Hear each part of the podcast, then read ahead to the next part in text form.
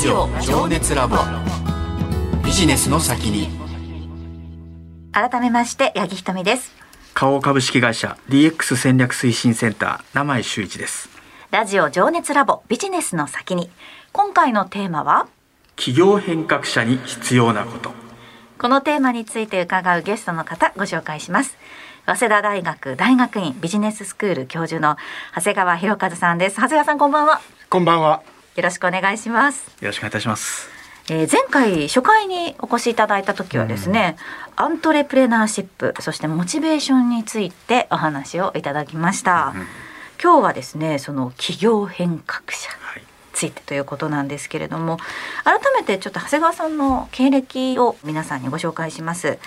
1984年野村総合研究所に入社自動車産業の証券アナリストジャフコでベンチャー投資を経験されました。えー、そして1996年に独立系のグローバルベンチャーキャピタルを設立し社長会長を歴任。現在は早稲田大学大学院ビジネススクールで教授を務めてらっしゃいます。私と名前さんも通っている WBS、ね、早稲田大学ビジネススクールですけれども、まあ、えー、まあ一年ねあのお世話になったわけですけども、はい、やっぱり実務をずっとやってきたね我々にとってはこのアカデミックでしっかり教えていただいて、うん。実務とこのアカデミック両方ですごく指導いただいている先生かなと思います。そうですね。はい、その長谷川先生が今その注目されてるっていうのがミドル層っていうことですね。うん、えー、今日はそのミドル層の企業変革についてお話を伺っていきたいと思うんですが、そもそもなんでこのミドル層なんでしょうか？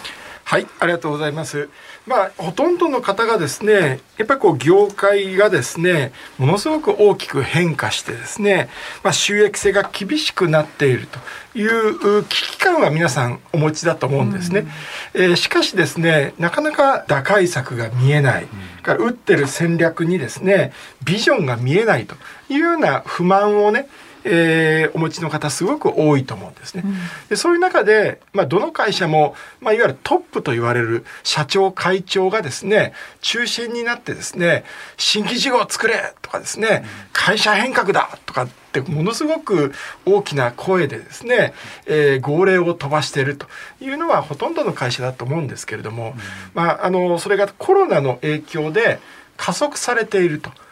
コロナで相当に収益も業績も打撃を受けてますので、うん、まあ、それを回復させなきゃいけないということからですね変革に対する期待というか、意欲っていうのはものすごく高くなってるんですね。うん、ところがほとんどの会社がですねトップダウンが多いんですね。いわゆる会長社長からですね、えー、右に行け左に行くか右に行くかとにかく右に行けっていうことをですね号令を飛ばして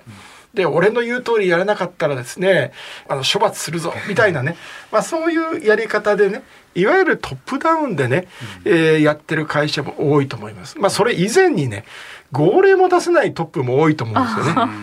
何をしたらいいかよくわからないというようなですね。で何をしたらいいかよくわからない。とりあえずリストラとコストダウンだと、新しい戦略を打とうとしてる会社ですらですねやっぱりトップダウンがやっぱ多いと。でそういう中において本当はミドルと呼ばれるですね、まあ、いわゆる課長部長、うん、その方々って案外あのポジションパワーって通常僕ら呼ぶんですけれども、うん、意思決定権がすごく弱いんですね、はい、つまり経営会議とか取締役会に出てるわけじゃないので、うん最終意思決定権がない、うん、それをポジションパワーと呼ぶんですが、うん、ポジションパワーを持ってないミドルマネジメントがどのように会社を変えていく起案をするか、うん、アイデアを見つけてそれを提案して実行していくかっていうことのノウハウとかやり方が分かってない人が多いと思うんですね。だ今日聞いてみえる方もですね会社に対して先行き危機感を持ち、危機感は持ってるんだけれどどうしたらいいかよく分かんない。で俺は権限もないしでも何か会社にね、え訴えたいと。思いながらもなかなかどうやってやったらいいかよく分からない。いうことで悶々としてる人もね、うん、多いんじゃないかと、うん、まさにそうですよね。ね生井さんもちょっとわかるだっていうとこあります？いやもう自分が言われてるようかなんですけども、今までねその実務もまあそれなりに経験積んできて、えー、まあこれからだというミドル層が今先生おっしゃったように。どのようにこうアクションしていったらいいのかどの会議でね起案していったらいいのか本当ちょっとわからないというのは本当に現状だと思います。うん今日はじゃあそのあたりをじっくりとお話しいただけるということなんですが、はい、えー、連休明けにあれですね長谷川先生そのミドル層の変革に関しての本を出されるということですね。ありがとうございます、えー、ちょっと宣伝になるかもわかりませんが、あの5月の連休明けにですね、えー、ミドルからの変革というタイトルの本をですねまあこれちょっとあの、えー、最終タイトルじゃなくてひょっとしたら少し変わるか分かりませんが「あのミドルからの変革」っていう本をですね、えー、出版する予定になっております。まあ、これはあの私ども早稲田ビジネススクールの、えー、私と池上重介教授とですねそしてあのドイツのねこういった変革を成し遂げた企業変革を成し遂げた SAP という会社があって、はい、その SAP のメンバーそして実はね SAP があの主催しているメンバーでリレーというね、えー、勉強会があって、まあ、これがですね、まあ、いわゆるこう日本の、えー、主要企業のですね、えー、新しい変革をねもたらそうという自主勉強会の仲間なんですよ。うん、100人ぐらいですね、いろんな日本を代表するね、えー、企業のミドル層ばっかり集まってですね、うん、えー、同じように、えー、どうしたらいいかっていうことをあの考えてリレーで Rising Entrepreneurship and Leadership Acceleration Community と。これを取ってですね、うん、リレーと。いうなんですがこのリレーのメンバーもこの執筆員に加わってね、まあ、どうしたらミドルから変革できるのかということについて、まあ、そのたくさんのね事例を織り込んで、そしてもう膨大なアンケートもかけまして、まあ、このリレーのメンバー以外にもですね日本のたくさんの企業にアンケートを取りまして、うん、アンケートをもとにですねどのようなステップでどのようなことをしたらね変革の兆しが起きるのかということを紹介しているつもりです。じゃあかなりもう現場に即した内容になっているということだと思うんですけれども今日はじゃあこの5本の骨子というか大切な部分をですね、ちょっと先取りという形で、ね、はい、お話をいただければなというふうに思うんですけれども、企業変革者を目指す名井さんまず聞いておきたいことってどういうことですか、そうですね。やっぱりその、今ポジションパワーって初めて聞いたんです、ね、そうですね。先ほどねお話ありました、なんかどうしてもその上の指示がないと動いちゃいけないんじゃないかとかですね出る釘は打たれるじゃないですけど本当にその打たれないまで出るべきかとか結構その迷うんですよねだから本当に何やったらいいかわからないんで何から始めたらいいんでしょうかというのが率直な質問ですね。いかがですか？ありがとうございます。まあとにかくあの問題意識をね大切にするのも大事なんですけれども、うん、やっぱりこうゴールというかね何のために変革をするのかということをね、うん、やっぱりこう明確にすることって私はあのすごく大事だと思います。うん、とかくですね今新しい年度が始まってね、はい、部署替えとかですね、うん、新しい事業部を作ったりですね、新しい戦略を作ったり、まあ、大体いろんな人はですねあの新しい年が始まる年度が始まるとですね新しいことを始めたくなるんですよね。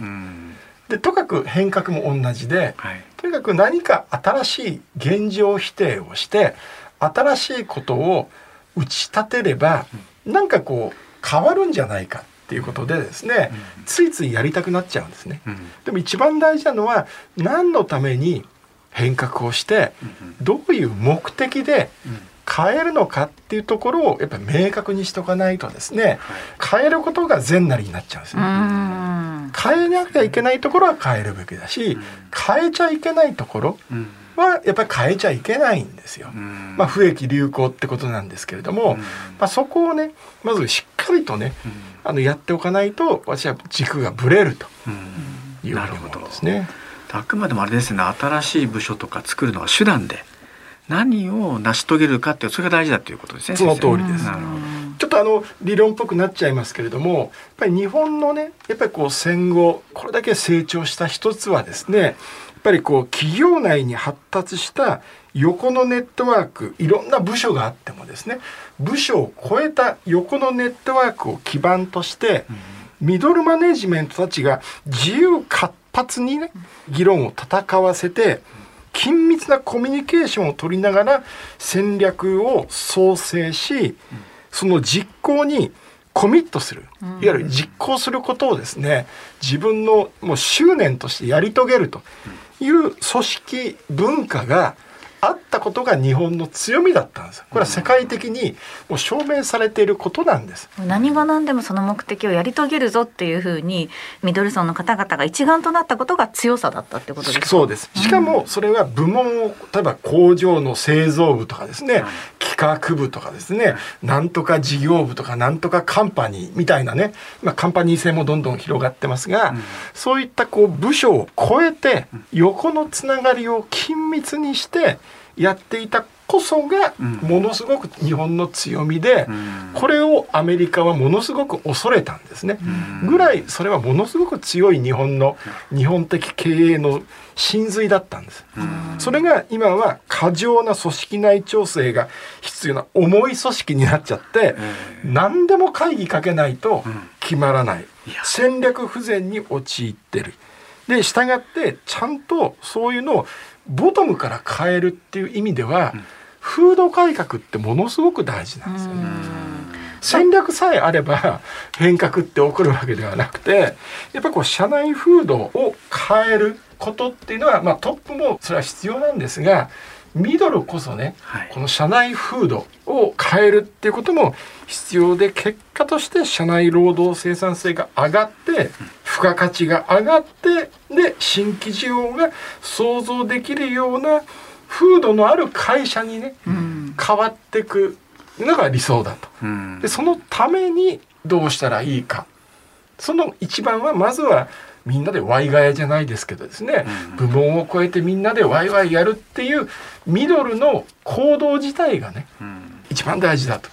いうふうに思ってます。なるほどまあ、同期でこうね、共通意識を持つっていうのは意外とこうできることなんじゃないかなというふうに思うんですが、大企業でもいかがですか、そうですね。あの最初はねこの同期で、まあ、飲み会だとかって集まるんですけどどうしてもこう40代になってくるとこう上ばっかり見てしまってですね縦のつながりのが強くなっちゃうんですよね。で同期で集まっても「いやお前出世したな」ぐらいの話で 今みたいな変革を起こそうぜとかいう話になかなかなりづらいんですよね。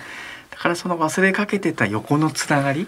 ていうのをやっぱり改めて持った方がいいんだろうなというのは今日思いますね。こういう今お話しいただいたようなそのまあチャレンジングな組織を作っていくためにどういった人物に自分がなればいいのかっていうすごい気になるところではあると思うんですけれどもいかがですかそのあたりは？あの我が家を得たりの質問なんですが、まあ、これの答えはですね、はい、半年前にお話ししたアントレプレナーシップなんですね。いわゆる自分で理念を持ちあるべき姿を計画し実行し成果を出す人と。その考え方をアントレプレナーシップと言いそしてそういうアントレプレナーシップを持ってる人をアントレプレナーと呼ぶわけでやっぱり自分の考えをきちっとまとめてできちっと主張するそして言うだけじゃなくてちゃんとできる人ということで私はアントレプレナーシップを持った人がですね、改革を成し遂げられるんだというふうに思います。うん。えー、長井さん改めて今日のテーマいかがですか？そうですね。改めてその忘れかけてたものがやっぱりもう一回ここで奮起しなきゃいけないと思いましたね。ですからその経験を積んだこの40代特にミドル層のこの横のつながりを持って会社の風土を変えるんだというのをぜひですね 自分でも実行してみたいなと思います。というわけでここまで早稲田大学大学院ビジネススクール教授長谷川博和さんにお話を伺いました。長谷川先生来週もよろしくお願いいたします。よろしくお願いします。ラジオ情熱ラボ。ビジネスの先に